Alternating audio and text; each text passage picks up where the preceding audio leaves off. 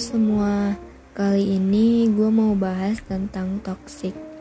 Iya, banyak hal yang akhir-akhir ini gue rasa itu tuh toksik semenjak beranjak dewasa. Entah friendship, relationship, bahkan parentship. Mungkin sebenarnya itu udah dirasa dari lama, cuma baru sadar sekarang aja kalau itu gak sehat dan toksik. Toksik itu gak melulu disebabin karena orang lain. Mungkin bisa jadi justru kita sendiri yang jadi toxic people tanpa disadari. Ya karena sifat manusia memang pintar menilai orang lain, tapi payah dalam menilai dirinya sendiri. Dalam hubungan dengan pasangan, toxic relationship itu biasanya terjadi kalau hubungannya itu udah lama.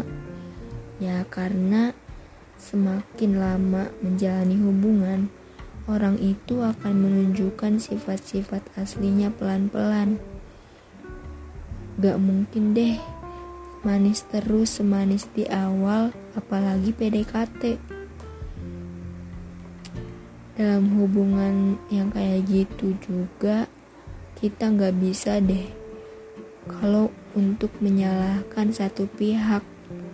Karena gini ya, misalkan ada cowok yang posesif banget sama ceweknya sampai berlebihan.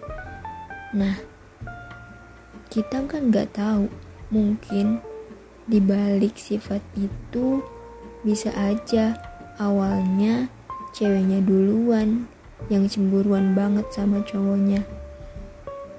Atau misalkan nih, ada cowok, dia itu udah ketahuan selingkuh atau masih ganjen sana sini, padahal udah punya cewek. Dan si ceweknya juga udah tahu padahal, tapi dia gak mau buat ngelepasin.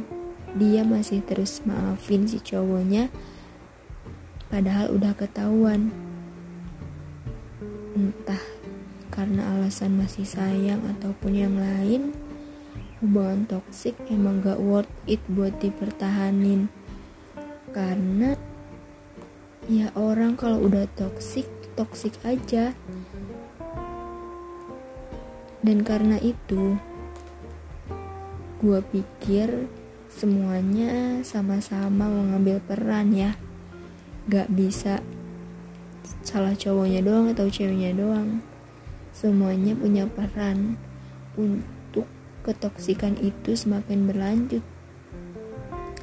Jadi, intinya gini, hubungan toksik itu gak baik untuk kita, untuk kesehatan mental kita. Sebisa mungkin deh, kita harus bisa memperbaiki itu.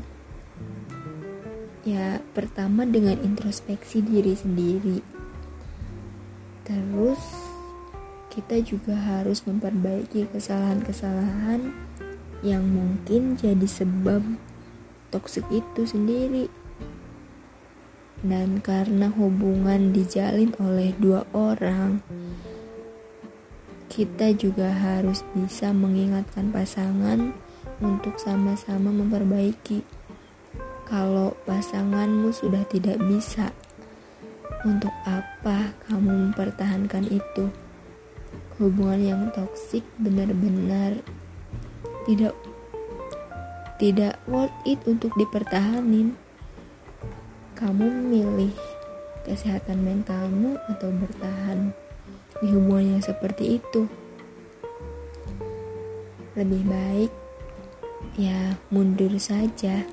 Kalau memang sudah tidak bisa, mundur saja. Jangan memaksakan sesuatu yang emang udah gak bisa.